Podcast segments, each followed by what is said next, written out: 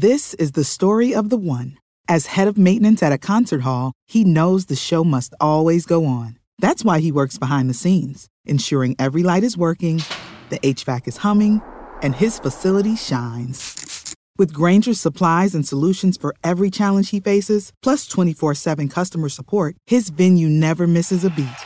Call click grainger.com or just stop by. Granger, for the ones who get it done. This podcast is a member of the Voices of Wrestling Podcasting Network. Visit voicesofwrestling.com to hear the rest of our great podcasts, as well as show reviews, columns, opinions, and updates across the world of wrestling. to the highway in a brand new day.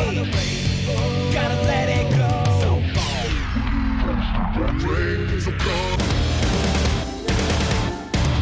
Fast to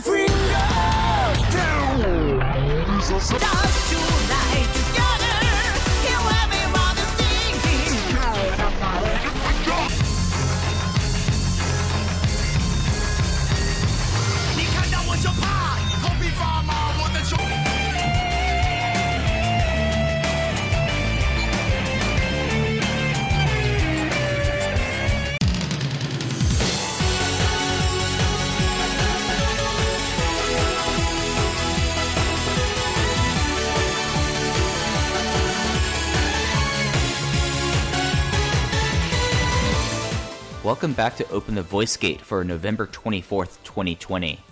We are members of the Voices of Wrestling Podcast Network. You can find us on the Voices of Wrestling feed, or you can find us on our own dedicated feed on all podcast platforms applications. You can follow us on Twitter at Open Voice Gate. If you'd like to donate to the show, just click the link in the show notes. It'll take you to redcircle.com. You click the donate box and you can do a one time or reoccurring donation. No obligation whatsoever, but it'd be certainly appreciated.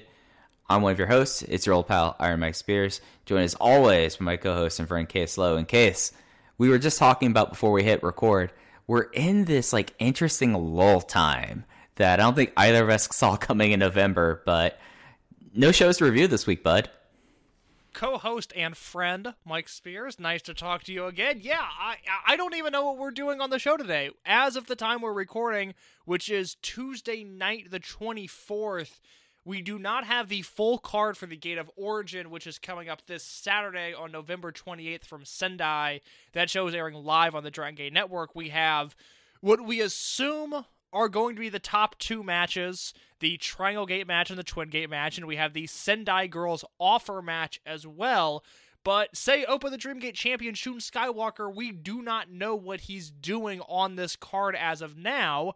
And there was no show this past week. eh? I think it was the first week since the first week of September that Drangate had not run a show that aired on the Drangate network. Perhaps there was a week or two that I'm forgetting, but I think they had been running consistently taped shows for three months. And so this entire week, I felt like I was forgetting to do something. And even today, I was like, "Oh, I, I, I'm recording with Mike tonight. Let me get my notes together for the show." And there are no notes together uh, to get together for this show, Mike. Yeah, there's nothing to really review this week. This is kind of like a typical post Kobe world kind of setting we're in, where they usually go dark for about two weeks before launching. Again, normally for their build up for Dangerous Gate. This this year, of course, with everything changing, there's a bunch of house shows going on right now. Uh, Shun Skywalker is being kept into singles matches where he's squashing people in three minutes with the SSW, but that's really all the indication we have for him. But you know, not much going on, and you know, for Gate of Origin, this is kind of fitting that that we don't know too much about it going in here. So we're going to run down the uh, two matches of consequence we know about for Gate of Origin this Saturday from Miyagi Sendai Sun Plaza Hall, and then we're uh, we put a we put a tweet out asking for people knowing that there's been a little bit more of a renewed interest into Dragon Gate. Just people asking questions about it, kind of a mailbag Q and A. We don't do these very often, case, but it seemed like that this is the right card to pull out of our deck this week. Yeah, I mean, we might as well. I I like answering questions that people have for me, and this week seemed like the best week to do it. Yeah, so let's talk about let's talk about Gate of Sendai before we get into the mailbag. we have three we have three matches. The Sendai Girls offer match: Chihiro Hashimoto and Yurika Oka versus Jas, Dash Chisako Manami, and then two uh, title matches. Open the Triangle Gate, the RED team of Takashi Yoshida, Kazuma Sakamoto, SB Kento versus the Toryumon team of Susumu Yokosuka, Genki Horiguchi, and Yasushi Kanda. And then a twin gate match where BB Hulk and Kai go up against the two the two guys that they've been kind of paired up against for the last two years. So well, that's all we know as of time of recording. I assume, knowing how Gate of Origins have gone, that the rest of the show will probably be a lot of low consequence stuff. Like, are you expecting anything suddenly to get announced that'll take you aback here? No, because the Dreamgate match was obviously confirmed for Final Gate minutes after the Kobe World Main Event, and the Brave Gate match for Final Gate was confirmed on a house show where Kagetora picked up some wins and then challenged Keisuke Okuda to a match. So that is set for Final Gate. So we're not going to get a title match from either of those belts. My only, I guess, intrigue that I have is what is Shun Skywalker going to be doing on these shows? Is he going to get a squash match against a a undercard talent like he's been doing on the house shows. And really, we couldn't even break down the house shows this week because they're all so cut and dry, with the exception of Skywalker doing these squash matches. Or is he going to team with some unaffiliated guys, the rookies, maybe Mochizuki and Gamma? We don't know. I think that is the only thing that I have really honed in on when the official full card is announced. And then we've got these two title matches, and I I will say up front, I don't think either title will change hands, but I do think both matches, the Triangle Gate match with RED against the uh, Jimmy's trio, now a Toryumon trio, and then Hulk and Kai versus Yamato and KZ, I think both have the potential to be legitimately great matches. Yeah, and specifically, I think the Twin Gate match is the one that I have a little bit of a higher standard for, given for given the fact that Hulk, Kai, and Yamato, this this tag team championship has revolved around the two since 2018, and then you insert KZ in there. Of course, he has a history with with at least Hulk and Yamato with uh, with Tribe Vanguard, and then later, actually, KZ and Hulk were teaming together in Dia Hearts, so they they have even further back kind of history there. So there, there's a lot to play there. And then, I mean, you look at this Triangle Gate match, and it is a former Jimmy's trio.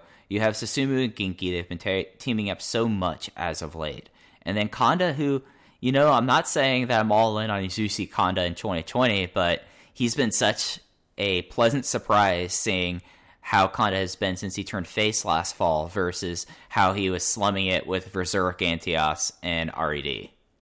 It's funny you mentioned that. I was looking back at an old card for something a few days ago, and I was looking at Pac's Dragon Gate run because I think – you know, the KZ match and the Shun Skywalker match, and you know, really all of his title defenses, Yoshino, KZ, Skywalker, Dragon Kid, Ben K, those got so much attention, and, and rightfully so, because they were all legitimately great matches. But I started looking back at cards of Pac showing up at Korakuen Hall, Pac showing up at Kobe Sanbo Hall, and these uh, televised spot shows that he was doing. And a lot of his run was him and Yasushi Kanda teaming together, typically in a trio, but still was a lot of them together. And I thought, my God, what a bummer because uh, heel Kanda is something I don't want to see ever. Quite honestly, it's uh, never been an act that I've been all too enthused with. And as he's gotten older and slower, it's become overbearing at times. I mean, it's just not uh, something that I find to be entertaining in the slightest. But this late stage babyface Kanda uh, there's just a charm to him there that is absent when he's a heel. And then you look at the guys that he's teaming with. I mean, you know, it's Horiguchi and Susumu, obviously the Kyushu Pro Tag Team Champions. Uh, least we not forget, Mike, that they are also title belt holders of their own. and then you throw them in there with SB Kento. I, I think the the result is not in question, but how the result occurs is what I'm wondering. We saw SB Kento at Kobe World obviously submit Masato Yoshino I think if he taps out Horiguchi or Kanda, it's no big deal, and it's the result that we expect. But it should should the eyebrows be raised at all if at the end of this show SB Kento taps out Susumu Yokosuka? I mean, that's the uh, person of consequence on that Toryumon team. Like he he's claimed, Yoshino, which is one of the biggest like direct falls you can get within the company right now. So I, I definitely think that's on offer. I, I wouldn't be surprised now. I mean, he just we're, we're talking about a guy that in one night tapped out M- Masato Yoshino. Like, and yes, he's on his retirement tour, but that's the most protected guy in Dragon System history, and he tapped him out. So I almost think that that must be the finish in a way, and that like this is like the most consequential way you can do to further provide more jet fuel to the rocket pack they're giving SB Kento. So I kind of expect that in a way. Yeah, I think if it happens, it'll be great. And I think it'll be a moment, and it's something that we'll, you know, not only come on here next week and talk about, but as time goes on, no matter what happens with SB Kento, we'll either be talking about how right we were when we talked about the month where he submitted Yoshino and Yokosuka and how we knew this guy was going to be a star, and look at him now. Or it might be an El Lindaman situation where SB Kento is winning the 01 Junior tournament six years from now, oh. and we're going, oh my god, what could have been? What what went wrong? Why did Susumu Yokosuka leave Dragon Gate and start his own promotion in Taiwan? That was never going to work. And, you know, that is obviously, I think, the black mirror to CIMA and the OWE. It's not happening. I know nothing. It is purely what I thought of off the top of my head. But it, it seems like the safe bet is that SB Kento is going to be a star, barring injury or any sort of catastrophic booking. And, you know, when Mike and I, five, ten years from now, are hosting this podcast, but we've been able to throw the writing duty at other people on voicesofwrestling.com, we will be referencing them to this month, November 2020, and saying, see, we always knew this guy was going to be a star, and look at him now, he is. And I hope that's what happens. Not only that he becomes a star, but that one day I can foist the Dragon Gate writing duties off to somebody else. I mean, you're just looking for a new teenager. Like, let's call a spade a spade. Li- literally, I'm looking for the next Voices of Wrestling young boy that I, I can, because I have to be able to trust them. I have to be able to trust that on a monthly basis, they are reviewing Korakuen Hall shows and that they're reviewing the Big Five plus Champion Gate, Gate of Origin, and maybe another spot show here, here and there. I, I would prefer if King of Gate is televised, that they're covering, you know, the, the King of Gate Kobe Sanbo Hall show and the Sapporo Triple Shot and whatever else. I love the voice of wrestling writing staff. Some of my really good friends. I do not trust anyone on that site to to consistently do it, and for now it is my baby, and I'm not I'm not ready to pass it off yet. That's the other thing. You know, that baton is in my hand, and I'm not quite at the finish line yet. But I'll be 22 in February. My life is changing. I you know, I, I have a, a world of possibilities out there. I know Mike and I are going to be podcasting for as long as as long as this voice as long as this mouth will open. But every once in a while, I think, man, it would be nice if somebody could write these show reviews. Because we're at a point now, Mike, and, and you've noticed this. I have been able to step off the show previews lately, which is great. I love that we now have a Voice of Wrestling writing staff where we can get four people to do a Dragon preview, and I'm not one of them. It's a great feeling to see a John Hernandez shoot his hand up in the Voice of Wrestling Slack and go, you know what, Case? I got this one. John, take it, please. That's all I want. Eventually, eventually we'll have somebody be able to do that with the Korakuen Hall shows. But for now, I'll be handling the written reviews, and I'll be doing the same thing for Gate of Origin this Saturday. And it's a good feeling, Mike. I've been doing it for five years. Almost every show that has aired in some capacity, a Korakuen Hall, and then obviously the big shows, I've reviewed for the last five years. John Carroll's had to step in a few times. Mike has had to step in a few times. But for five years, I've been the guy, and it's a good feeling, Mike. I mean, I'm just right now imagining uh, the Kobe World 2026 show. It will be the that would be let's see how my math is at 9:30 at night. 25th. That'll be the 20. No, that'll be the 27th edition of Kobe World. I'm sorry, I was wrong there. And I'm imagining Case just parachuting in, saying, "No, it's time for the big cat to step in here," and you pulling a Lanza there. So well, that's that. I was I was just about to say, you know, Joe Lanza only writes behind the paywall now, and if you're not subscribed to the flagship Patreon, you should honestly just for Joe's writing. Forget all the other stuff they do, which is great, but Joe's writing is tremendous, and for a variety of reasons, I've been going back through the Voice of Wrestling archives stuff from 2013, stuff from 2014 lately. And I really miss Joe's writing, but Joe's at a point now where the site's big enough. He just gets to parachute in the, the flagship podcast, and then he gets to write about whatever he wants to on the Patreon when he feels like it. And that, my friend, is the life. That's what I'm looking for eventually. But we're not there yet. Must be nice. Must. By, by 2026, Mike, we better be in Japan for Kobe World. We better be co-opted at that point. I I I would love to be co-opted by Drangate. Unfortunately, these are my honest opinions that I give. This company just happens to be so good that it might sound forced at times, but no, it's really just how I feel about them. But if the Japanese office is listening, you know, uh, Mike and I have PayPal accounts that are very easily accessible.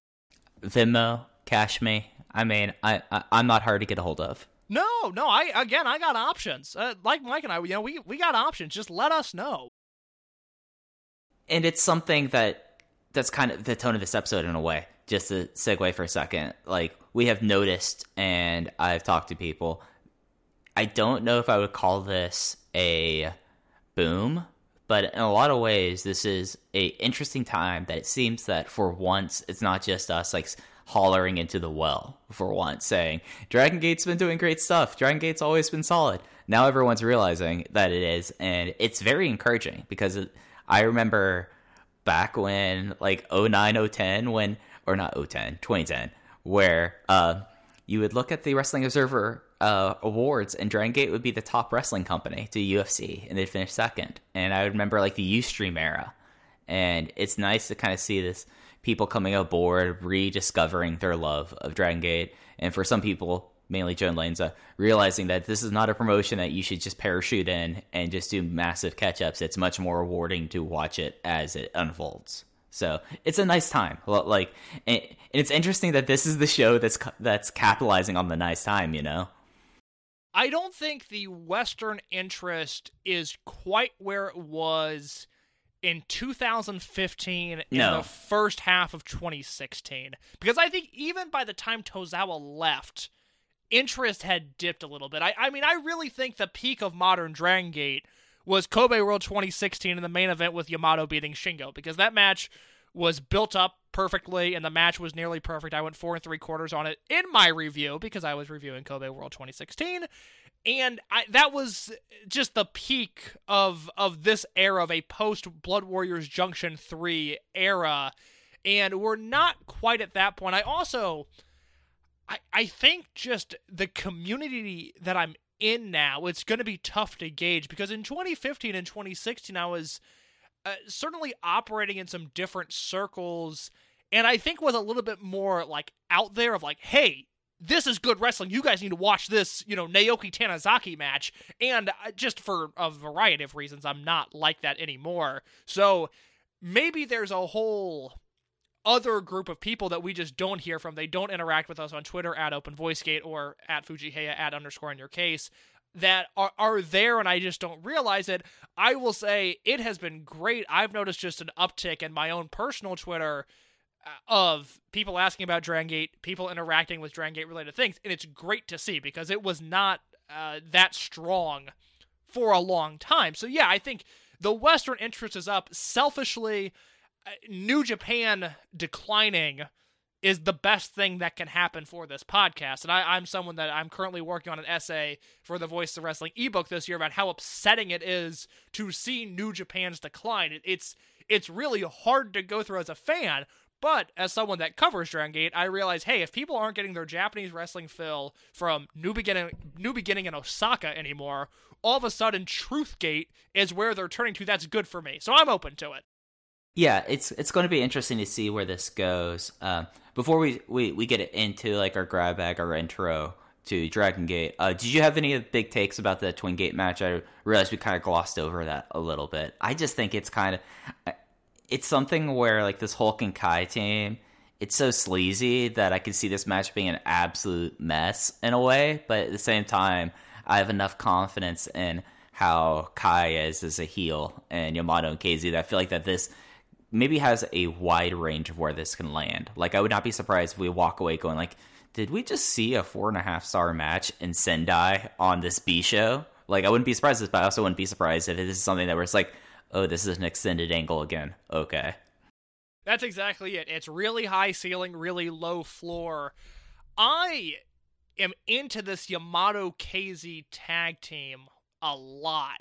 And I, I almost wish they would just win the belts here and be done with this and then have this all star reign because that's two A list guys holding the Twin Gate belts. I mean, that's that's a big deal if that happens. I, I don't think it will, just partially because you have the Sapporo triple shot coming up, uh, or uh, the Hokkaido triple shot, which is KZ and Hulk's hometown.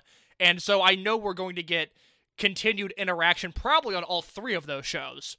So it this is I, I think chapter one and whether it's you know this this grandiose feud i don't know but it is at least going to be chapter one of a larger story but i think the champions will retain and, and i have hope that it's going to be really really good Yeah, especially seeing how tough it is to draw in Sendai Sun Plaza. I would like that they were able to put forth the best effort for 2021. You know, do enough that the Tohoku fans would be like, you know what, next time they come in, I might have missed this show, but I heard that it was awesome and come back here. And I feel like that this is a match that if you're if they put their best foot forward and don't sleaze it up, it could do that. absolutely So, I the Sendai girls match. Uh, I am not Aaron Bentley or Taylor Maimbourg. I am not completely versed on all forms of Joshi. I when I've seen Chihiro Hashimoto, I love Chihiro Hashimoto. I think she's great. Dash Chisako, I've seen a bunch of as well. I've not seen a lot of Yurika Oka or Manami, so I don't feel like I'm in the right place to give any sort of indication or preview there. I mean, are you any way more familiar with them than I am? No i think hashimoto's worked these shows every year since She started has, doing yeah. them yeah and she's she's good i I, you don't know a lot about Sendai Girls. I know far less than you do, but I know that Chihiro Hashimoto is not going to waste my time. She's a very talented wrestler. So, you know, I, I, I like that they do it at something different every year, and I, I have no issue with the inclusion on this show. Yeah, yeah, and I, I feel a lot better about this match than when they would plug in Stalker and Yosuke Santa Maria in there. Like I know this is actually going to be like a legit match and not a comedy fest, so I'm looking forward to it. I want to see who Yurika Oka and Manami are and see how they are. I mean, I imagine this would, and again, I'm feigning ignorance here. I imagine this would probably be one of their biggest platforms here. So I'm stoked to see what comes out of this match. Yeah, I don't know of any hidden Sendai Girls drawing records. So, yeah, I think this is a pretty big opportunity for them. Yeah. So that's what we know as of tonight, time of recording on November 24th for the Gate of Origin show. It is again this Friday evening, Saturday morning. It's 1500 Japanese Standard Time. As Kay said, it'd be about midnight Central Standard Time. That'd be 1 a.m. my time. I know Case will eventually have up the review and we'll, we'll it. We will review it for next week's show. But one thing we did, Case, because because we decided that we wanted to kind of pull an aud- audible here and put out questions for the mailbag. We put this out both on Twitter and in the Voices of Wrestling Discord. A bunch of questions, just open ended, saying what what would you all like to know about Dragon Gate if you're someone who is either discovering the promotion for a first time or if you're someone that is coming back to it after 2015 or even earlier. So, okay, so we got a whole bunch of questions here. So, unless you have anything else to add on to, let's get into it. Yeah, I haven't seen any of these questions. I saw there there I saw there was a question about BB Hulk, but I did not read it, and I don't know anything else. So I'm looking forward to this. So, I, I have seen the questions and I'm going to kind of stage them because I think there's one really good question to kind of close out the show on. But first, we're going to go to Twitter. This is from Chad Campbell at Big Boys Play WCW. Great follow on Twitter, asking us, do you think Mochizuki will get another Dreamgate challenge? Well, first of all, Chad Campbell's the man. If you're not following him, you should. He is uh, one of, I mean, top five favorite person of mine to discuss wrestling with, and that spans multiple continents and decades. I I really really enjoy talking with Chad about wrestling. Do I think Mochizuki will get another Dreamgate shot? Yeah, absolutely. I hope he gets one against Shun. There's a built-in history there, and their King of Gate match last year, May 9th at Korakuen Hall, was in my top 10 last year. I think it was my, my number 9 or my number 10 in the Voices of Wrestling Match of the Year poll, and that was a match that I, I thought everyone slept on. It was eh, it was everything you would want. It was Shun flying around and Mochizuki kicking him out of the air. It was perfectly executed. And you have the Mochizuki dojo stuff on top of that. So I think we haven't seen the last of Mochizuki in a brief main event role. Do I think he'll hold the title again? No, not unless something goes horribly wrong. Yeah, I, I, I I've learned not to bet against Masaki Mochizuki in life. I think that he's someone who will keep on wrestling case until he is ready to retire. Then, sadly, he will pass on from this plane. But he'll be wrestling until he's like eighty. I fully believe it at this point. Oh, and and he has every right to because he showed no signs of slowing down. Yeah, yeah. So I think he will. I think it's a question of when. The one date that I see that really sticks out to me that I feel like they're going to want to be doing kind of a big thing for is they're running three Korakuens in January and February, and they like having an early year uh, core uh, Dreamgate defense. Like that's where KZ got the title of Mr. February was because he always had these Dreamgate defenses early in the year. And I feel like he would fit pretty well in that situation. You know, I feel like that Shun versus Mochizuki and Korakuen Hall, hopefully they'd be able to get a full house by that time. I, I think that's where I'd put it. Like, it's not a question of if, it's a question of when for me. Yeah, I think a January Korakuen Dreamgate defense of Skywalker versus Mochizuki would fill that building to the maximum capacity they're allowed to. And I think it would be a great match. So I, I think we'll see it eventually. If it's not the Skywalker reign, let's say Ben K holds the belt again. Not that he wins it at Final Gate, but sometime down the line. I mean, I the the Ben K Mochizuki chemistry has been so unbelievably great in their two Dreamgate matches, Champion Gate 2018 maybe 27 no 2018 i think and then uh, they did a, a, match in october of that year as well i believe i might have my dates off on that but they were both four and three quarters i mean they were just unbelievable so I, I think uh, there's a lot of different guys that you can slot Mochizuki in with a defense on a smaller show. Now, is Mochizuki headlining Kobe World again? No. Is it happening at a Dead or Alive or a Gate of Destiny or a Dangerous Gate? Probably not, but I can't rule it out. But a Champion Gate or a Korakuen Hall, absolutely. I think Mochizuki will have a Dream Gate defense at some point, or a Dream Gate challenge, rather. Yeah, I, I, I'm with you completely on that. Uh, I'm going to veer us into the Voices of Wrestling Discord for one second. This is from Regrets, and they are asking us, what is the actual likelihood of Tozawa ever coming home? Please don't say zero. So no zero percent chances, and I don't think there's a zero percent chance here. So, Case, what do you think is the likelihood that we'll see Akira Tozawa again in Dragon Gate? Well, I'll answer this question in my own way, and then I'll let you, because I you're closer to the situation than I am. I, I will say this: if Tozawa leaves WWE and he goes back to Japan, he's coming back to Dragon Gate. There's not an entry point for him in New Japan, and as strong hearts continue to work everywhere but Dragon Gate and New Japan, there's obviously no role for him there, and there would be no connection anyway. So if Tozawa comes back, he's coming back to Dragon Gate. The issue is that I don't think Tozawa's coming back. Yeah, and to follow to because I'm completely on board with you with that. Um, if he leaves WWE, don't expect him in AEW with current people that are in AEW right now. And I'll just leave it at that. You've probably heard us enough over the last year and a half talking about stuff like that. That there's a good reason, there's a good person who's evolved, not one of the EVPs, but someone who's in the promotion that is a reason why he would not go there. Uh, which is an interesting situation because I know the Bucks love Tozawa, and I think as the AEW roster grows, I think you would have more people realistically going to bat for Tozawa then it becomes a really interesting political question uh, from you know Japanese wrestling and Dragon Gate politics as to whether or not Tozawa would accept an invitation there, and I think it is highly unlikely. But you know, it's I think it's more likely that Tozawa goes to Dragon Gate than he does AEW, but both are incredibly unlikely.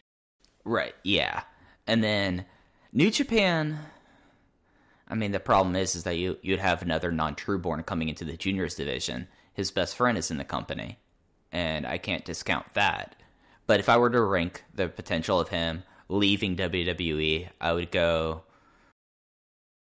some sort of freelance, then Dragon Gate, then New Japan, then All Elite Wrestling, as of the field of today. I, I think there's I- a I- better than zero percent chance that he comes back to Dragon Gate, but not a high chance. Yeah, I mean, if he left, there's a 95% chance he comes back to Dragon Gate. I would say there's a, uh, what, a 3% chance he's in All Elite, a 1% chance he's in New Japan, and a 1% chance he's a freelancer. I think the All Elite odds are probably a little bit better than the New Japan odds just because he can get in the door in All Elite. They're just it, it becomes an issue of, of the company that is inside of that door. I think in New Japan, unless Shingo's backstage role is something that neither of us are aware of, I just don't think there's an entry point there. I don't think they have any interest in him. Yeah, and to my knowledge, Shingo is still not under a full time New Japan contract. I don't think Shingo's office, at least last time I checked. Right, right. So that that was a pretty light one. We'll take it back over to Twitter. Uh, we are asked uh, by Raven Rez. I've always been intrigued by by Hulk. Seeing clips on the line was also how I found DG. Beside the hair versus hair match versus Shingo at Shingo at World 2010, what are the must see BB Hulk matches and feuds? Oh man, that's a that's a, okay. So that's a good question. Unfortunately, just all of Hulk's prime is not on the Dragon Gate Network, with the exception of the Kobe World matches. So you mentioned Kobe World 2010. If you haven't seen the World 2011 main event with Hulk and Mochizuki, you need to see that. It's one of Hulk's best matches. It's his best match as a heel. It's the the apex of that character was Hulk versus Mochizuki. It was well built. It was well executed. It was everything that BB Hulk as a heel represented. If you are able to navigate the internet and find it in certain places, BB Hulk's first great match is against Shingo, but it is on the King of Gate 2005 show. It is December 26, 2005 in Korakuen Hall. Both of these guys at this point are a year into their career. Hulk a little bit less. He debuted in March, so nine months into his career. Shingo's just over a year. And they get time and Korakuen Hall on a big show and they go out there and they kill it. I mean, they they have such great chemistry with one another off the bat, and you see from there why it became World 2008 and World 2010 and Final Gate 2014, and why they have this generational feud. It is all off the back of this match that was just it's it's young guys going for it, and not only is it young guys going for it, it's young guys sticking the landing. So it's incredibly exciting to see. And then the other thing that I would recommend checking out from Hulk if you haven't seen it is his tag team with Shingo, which I, I don't know if it's underrated. I think the issue with that is they just didn't have a lot of straight two on two matches, but the ones that they have, whether it's uh, the January 2008 match against Speed Muscle and Korakuen Hall, is unreal. They go from that. They've got the Hulk and Shingo versus Kenta and Taiji Ishimori match. Now that match is circulated pretty well. That match should be on the internet. If you haven't seen it, go watch that because Ishimori and Hulk work well together. And then obviously it's Shingo and Kenta in 2008. You know exactly what you're going to get, and it delivers. That year they have the Ring of Honor run in in Florida, which I know Mike, you were at those shows. They wrestled Jimmy Jacobs and Tyler Black, and then El Generico and Kevin Steen, and both of those matches are tremendous. And then uh, they've got a, I think a Summer Adventure Tag League they work in 2008 as well.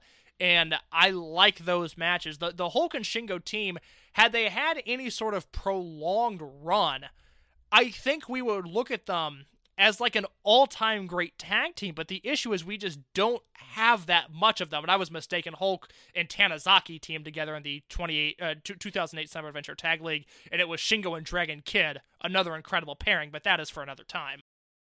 Yeah, um, I you, you hit on some of the early ones that definitely are worth it. Um, stuff that's on the network that I would say seek out is his Dream Gate run because I think the big matches now are on the network, and particularly Gate of Destiny 2014 against Akira Tozawa with the best ever video package that Dragon Gate's ever done, and then the Final Gate match 2014 against uh, Shingo Takagi, the match that changed uh, Hulk's career in f- for lack of better words. Um, And and even the dangerous gate match against Doi, I, I don't think Yeah. the Shingo match is on the network yet, but I think it will be because I think they'll do final gate uploads this year. But the dangerous gate match with Doi is on the network, and I don't know if I've watched that match since it happened, but at the time I loved it because it's Doi and Ota Ward City Gymnasium, which is his building, and Hulk is you know a valiant babyface champion.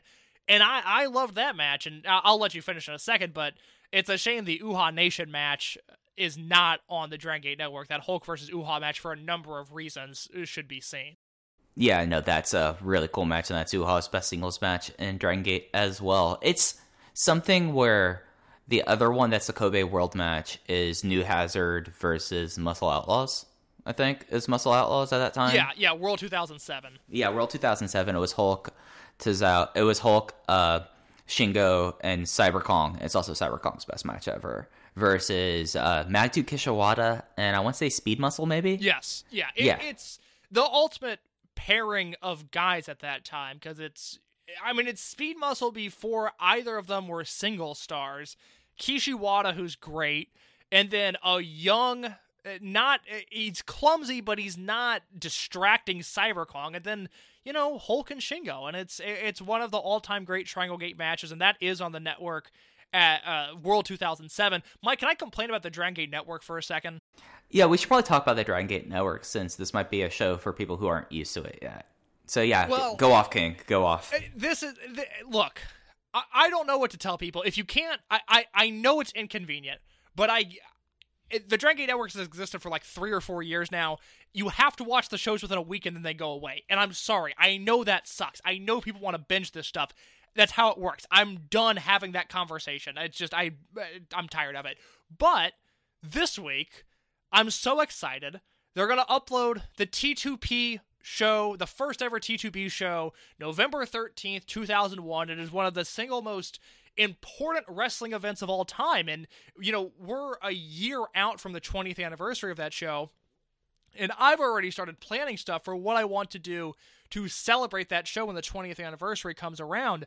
And Mike and I have raved about the the Toryumon footage that is on the Dragon Gate Network. And if you're not a subscriber or if you're an early subscriber and just haven't checked in a while, at this point, the Toryumon library is two full years of Toryumon at this point. It's a really vast library that has a ton of important stuff on it just in the foundations of Toryumon. So the archive, well, look, I would love to be able to go on there and turn on a Korakuen Hall from 2014, but that's just not an option at this point. But if you're interested in watching the Dragon system from the literal beginning, there's a lot to watch there now. The archive is disappointing, but it's still good. But I go to watch this T2P show, a, a show that I've seen probably 10 times in full. I just love having that show on. Again, it's just, there's nothing there's nothing like it.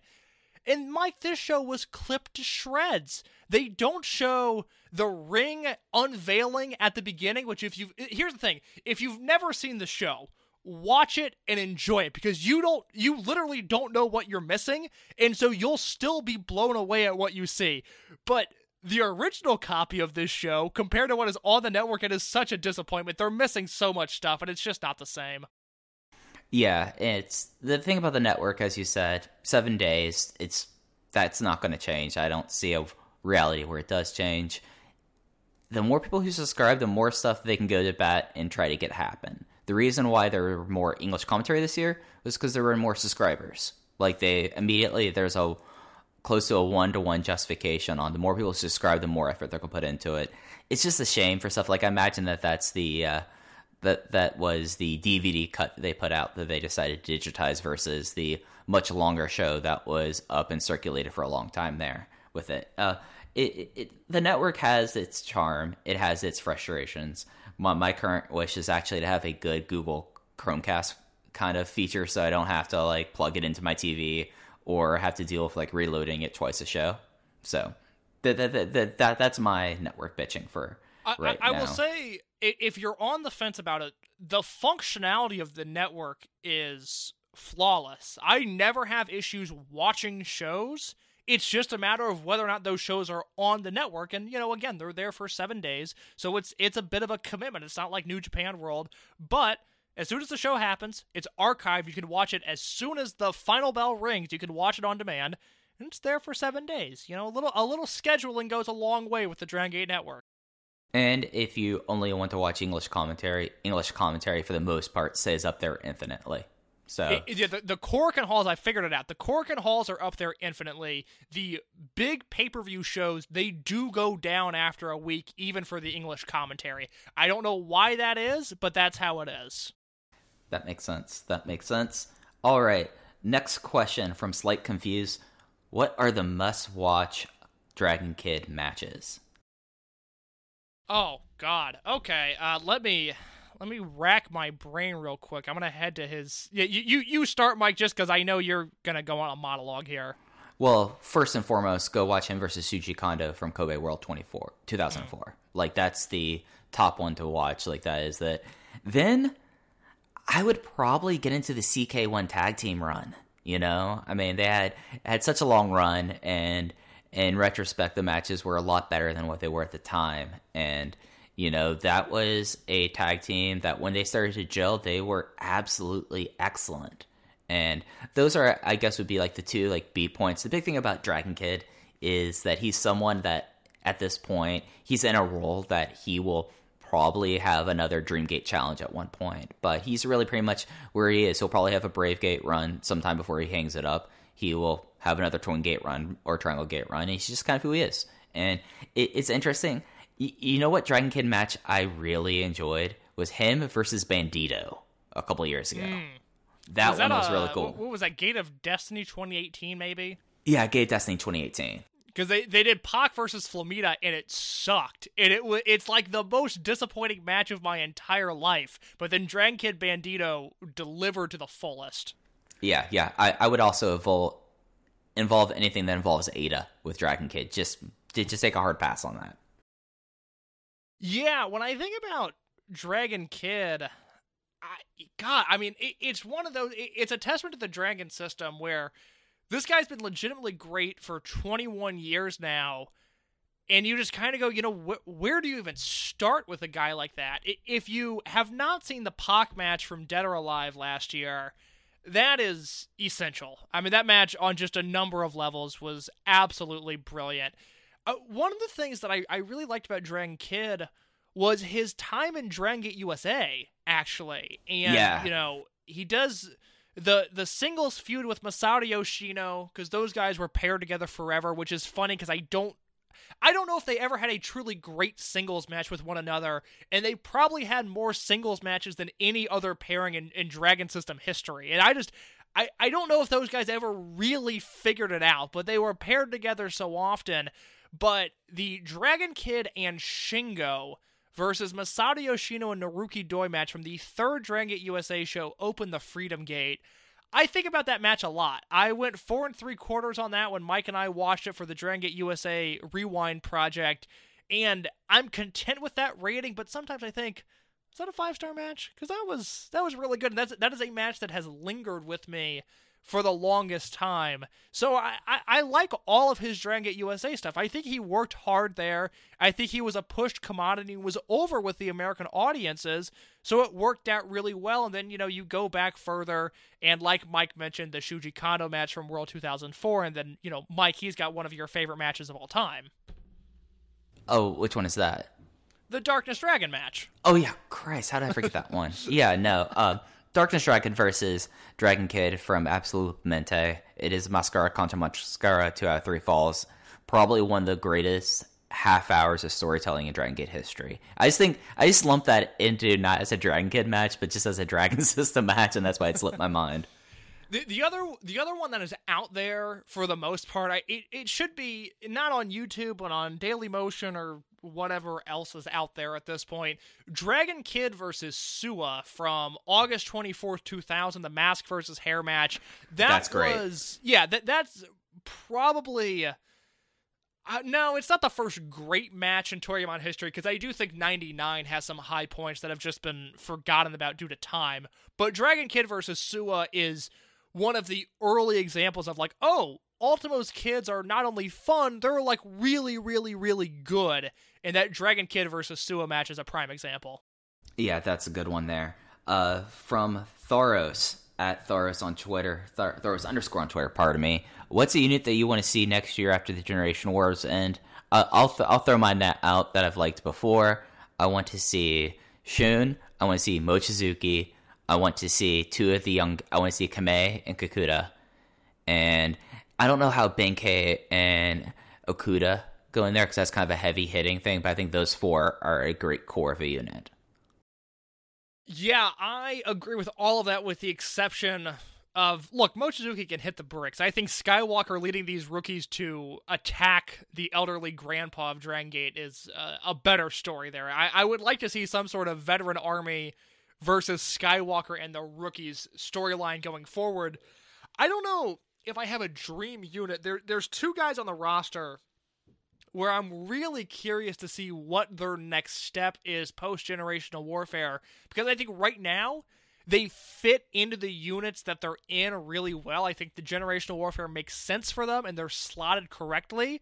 And after this, we'll see if their stock rises or falls, but I, I think they're in a position where I, I just I can't get a read on them. And one of them is KZ, who I Yeah. think has to be leading his own unit coming out of generational warfare. I think even a 1B with a Yamato or a Ben K is going to be a mistake. I think KZ needs to have a flagship unit where he is constantly in the title picture and has a, a group of guys around him. You know, Punch Tominaga can't be his number three. Okay, Punch Tominaga needs to be his number six if he's leading this unit. he needs to have a strong unit around him. And then the other guy that I'm just not sure about for a, a multitude of reasons is Shuji Kondo. I I don't know what his next step is. I'm assuming he's sticking around. I, I think he is a full time roster member going forward, and I hope that he is because you know we've been raving about him since he came back in July. But I don't know where he fits. I don't know if you know we get Shuji Kondo and Jason Lee in the same unit anytime soon. I I hope we do, but I, I'm really curious just because we only really know him in the Toryumon slot, and I, I think it would be. I know we predicted this a lot when he first came into the company. I hope Kondo's next move is not a heel turn into the heel unit. I would like to see him stick it out as a, a tweener type in just some unit coming out of this, but I'm not sure that's going to happen. Yeah, that's fair. That's fair. And that's interesting about Kondo because I'm kind of the same mind about him. I kind of want to see where he sits because I already know he'll be a top tier heel. I want to see how he fits in with the rest of everyone there. All right, so this is from HB Joker on Twitter, Brady. Uh, I'm going to just curtail this because we can go on forever about this, and we talk about this a lot. What are the most significant matches I should watch catch myself up on the current Dragon Gate canon? I think that I'm just going to throw one match out there that's an absolute must watch, and that's Shingo Takagi versus Masaki Mochizuki, Gate of Destiny 2015. Like, you have to go watch that match. Like, like it's required, pretty much. Uh, what other matches do you think would be the absolute must watch ones? In terms of relating to the current Dragon Gate universe, Yes, he- uh, they pose that as the current canon. Yeah. Well, it's an odd match to bring up just because all of the guys are in different stages in their career. But if you haven't seen Blood Generation versus Do Fixer from Ring of Honor Supercard of Honor 2006, that is on the Ring of Honor YouTube channel. That match is free. And it's. eh, But but I, I, I really hope this doesn't come across as gatekeeping because it's it's the opposite. I, I swear I mean the opposite if you're going to watch Dragon Gate, you need to watch that match. And it's not to uh, gain you social credit by any means. It's because you will love that six man tag match, and you'll it'll open your mind up to a world of possibilities of, of what Dragon Gate can be. So I implore people to go watch that match, and it's free on Ring of Honor's YouTube channel. You know, Ring of Honor sat on that match for about 12 years uh, 13 years actually just Yeah, not not last year. knowing what to do with it the only uh, legal way of watching that match was a ring of honor sinclair compilation I think it was like Ring of Honor Best of Japan, and it was you know the Liger matches, uh, Joe versus Kobashi, the Masawa appearances. They had both of his matches on there, and then they had everything that the Dragon Gate guys did in Ring of Honor in America. They didn't include the 2007 and 2008 shows, but it, the, you know it was just like that was the way I saw it because that's the way I watched all of classic Ring of Honor was through these Sinclair DVDs because at, at this is a story that does not matter, but I was 13. I started umpiring. I made a crazy amount of money umpiring. It obviously wasn't like, well, I'll save this money for later. It was 14. Like, I was going to buy wrestling DVDs with this money. And so I just bought everything Sinclair put out, these old compilations. And so that is how I saw it until it was uploaded on their YouTube channel. I mean, that DVD had been out of print for five or six years. That match was just nowhere. And it was all of a sudden like, oh, that's right. We have this historically significant match let's put it on our YouTube. Thank you, Ian Riccoboni, for having a clue about what to do. Um, so I think you've got to watch Blood Generation versus Do Fixer. And then as for the other stuff, I'm trying to think of what's on the network and specifically stuff that's post Shima because I really think the company, uh, I mean, it literally is different than when Shima was involved, but it feels different also. I think Pac versus KZ from last year, Pac versus Skywalker from last year, Pac versus Ben K, and then Doi versus KZ and Doi versus Susumu this year. I think those are the five or six matches that you absolutely have to watch. Yeah, I'm with you on that. And then I think it's worth watching from this year, and it's going to be on YouTube because the other version isn't. Is watching the uh, Gate of Destiny or the Kobe World uh, Brave Gate match. it's easily available, and that gives you a sense of the rising style within the company as well but I'm with you on seeing like the top line ones. And the nice thing about the Dragon Gate six man from 2006 is that it's a good branching off point because then you can go see like, oh, I really like Dragon Kid, I really like Ryo Saito, I really like Naruki Doi, and you can kind of pick and choose from there. You know the the other one that needs to be mentioned is uh, a match that you don't even need a Dragon Gate Network subscription to watch because it's on the Dragon Gate YouTube. The only issue is that I need to make sure I have the right date on it. Mike, do you remember the rookie match that we loved that opened a show, so it's for free on YouTube. Oh, it's Kobe Sanbo Hall from September, or uh, it's from like two two months ago. Yeah. Yeah, I'm trying to pull up my match of the year spreadsheet real quick just to see if I can grab it. But that one, uh, if you have not seen that, I mean that's that's the current class of guys. That's everybody we've been talking about on this show and raving about since their debuts. And I think about the hours of content we've done on these guys that are less than a, a year into their career at this point, but it, it, feels fruitful. It feels worthwhile. And it's just, you know, it, it's what we have to talk about because, again, these guys are are the future of pro wrestling. And I, I just, I, I love seeing the upward trajectory that they've had. Was it uh, the rookies against Ben K, Jason Lee, and Kota Minoura? Was that the match? Yes, from October 17th. October 17th. That match is on the Dragon Gate Network YouTube. It is free. That is the other match that you absolutely have to hunt down. All right, this one's from at Marius GW. We got two questions, and I think the first one we can kind of quick fire it. What do you think is the best year in the history of Dragon Gate, and why? You know that, that that there's there's three years that are eligible in my yeah. opinion. And, and, we'll even include, I'll, I'll, include the Toryumon stuff in that just because I don't uh, think they had any year that was as consistent as the three I'm about to mention.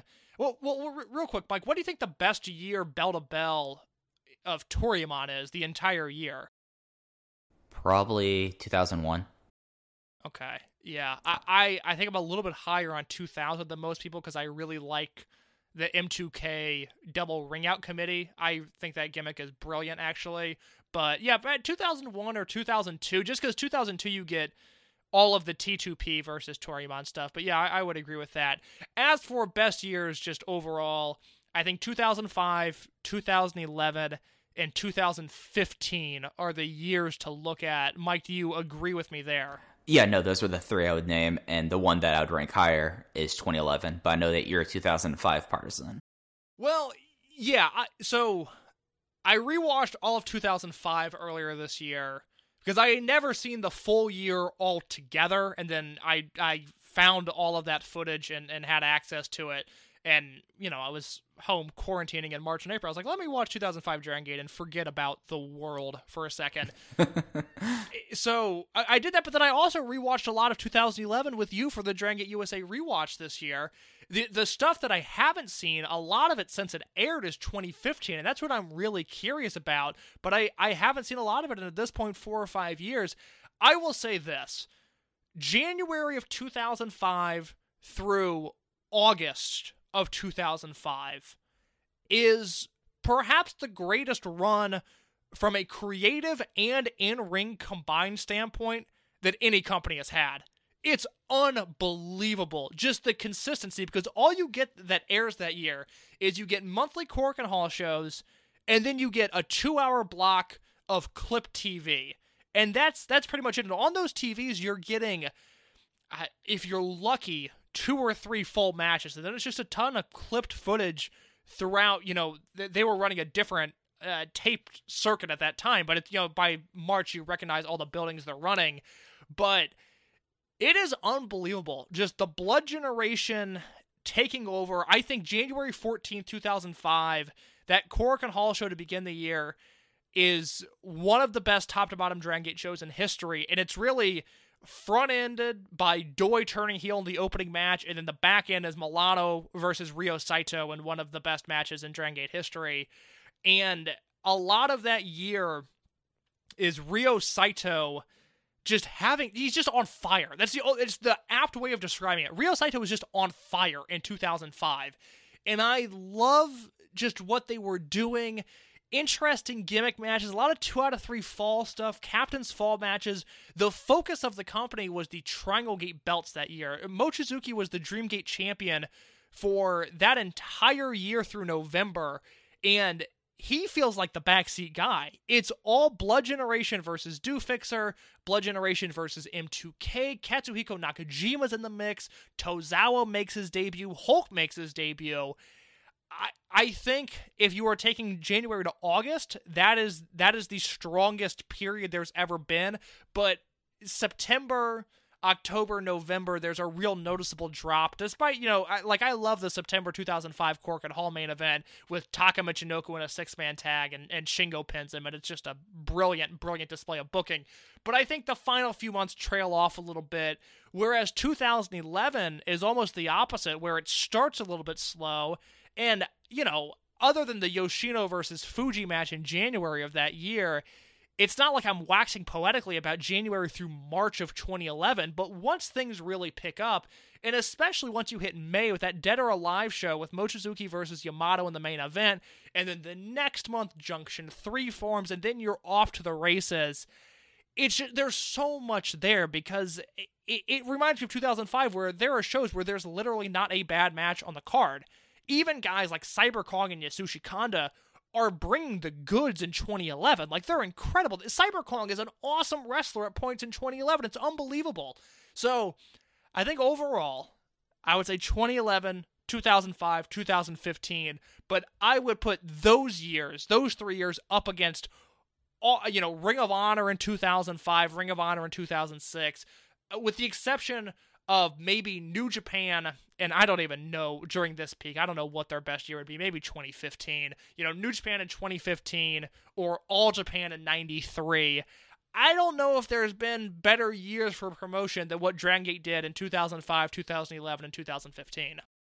And just to add one more thing to the case for 2011 being the best year, you have the year long PAC versus Ricochet feud. It's unreal. It's I mean it's it's so good. We just rewatched all of it. It's so good. Yeah, so 2011. I I'm surprised we came to consensus about it. I, I was ready to argue 2011 versus 2005, but you made my argument for me. No, uh, having did... just having just watched all that 2005 stuff, uh, the the August TV, the Dragon Gate Infinity for August of 2005, it is two hours of clipped Blood Generation versus Do Fixer matches, and it's unfucking believable, Mike. It's like the best two hours ever. And then once you get past that, there's a noticeable decline that I don't feel like 2011 really ever had.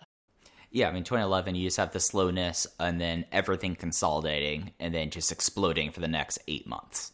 Like, like that's the cool thing is like, yes, January and March are kind of slow because you're starting to see who is Blood Warriors and see people turning, and you see like the dissolution of Kamikaze. You see World One fall apart, but then you get full bore into it, and it's insane stuff. Their follow up question is, what do you think about Anthony W. Mori? I always liked him as a Brave. I thought he would be someone that if he stuck around, he'd be like one of those fixtures that would be getting Brave Gate shots every year and be a solid three on a Triangle Gate team. I think that Mori is someone that is kind of missed in a way, but I think that he's someone that you, you know I don't know where necessarily he would stack up in 2020, but I, I, I historically there are a lot of Dragon Gate and Toryumon guys that kind of just hand wave, but Mori is not one of them. Mori was always cool. You know, Mori retires at an interesting point because he retires in 2010, and I, I just would have liked to have seen him in the Blood Warriors Junction 3 feud just to see what he would have been like. I think it it just would have been an interesting uh, dichotomy there. I, I, I genuinely don't know what he would have brought to the table, and I would have really liked to have seen that. He's fine. I mean, he was never one of my guys. I, I Yeah. don't I don't know. I, I don't know what the great Anthony W. Mori match is, and I, I know it's there. I know he's got, you know, at least one match that, that probably knocks my socks off. But, uh, you know, I, I think ultimately it says a lot about Mori that I'm trying to think of it and I can't. And I just rattled off uh, most of the 2005 Korakuen Hall main events off the top of my head. So the fact that I can't name a, a truly great Mori match is a bit of an issue, but not someone that was offensive by any means. Someone that I, I, I enjoyed watching in a limited capacity.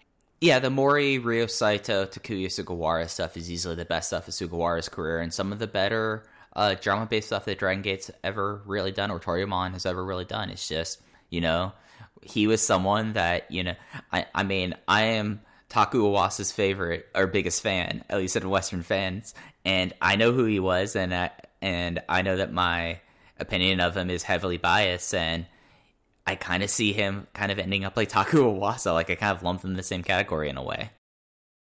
Yeah, I think that's an apt comparison. I mean, he's one of the you know the lower card guys. It'll sound like a cheap comparison to compare him to Maria, but I really do think that is the best comparison. Maury's someone that could turn it on every once in a while and have a really really good match, and then would be a non-entity on the undercard, and that was fine, and that was his role. And I think Maria, I I, I almost wonder if Maury's not missed as much just because Maria with a similar character, obviously not the same, but a similar character in similar match output has just filled that role perfectly. Right. And we have one last question, and this is going to be kind of a wide reaching one. This is from Gerard DeTrolio, writer at VOW. Dragon Gate these days has the momentum of a freight, a runaway freight train. But what do you think the current weaknesses of the company that need to be addressed that could hamper it in the medium and long term? I, I think it's mic work. That- that- oh, okay, yeah. Uh, well, I think it's mic work I- with I the younger say- guys.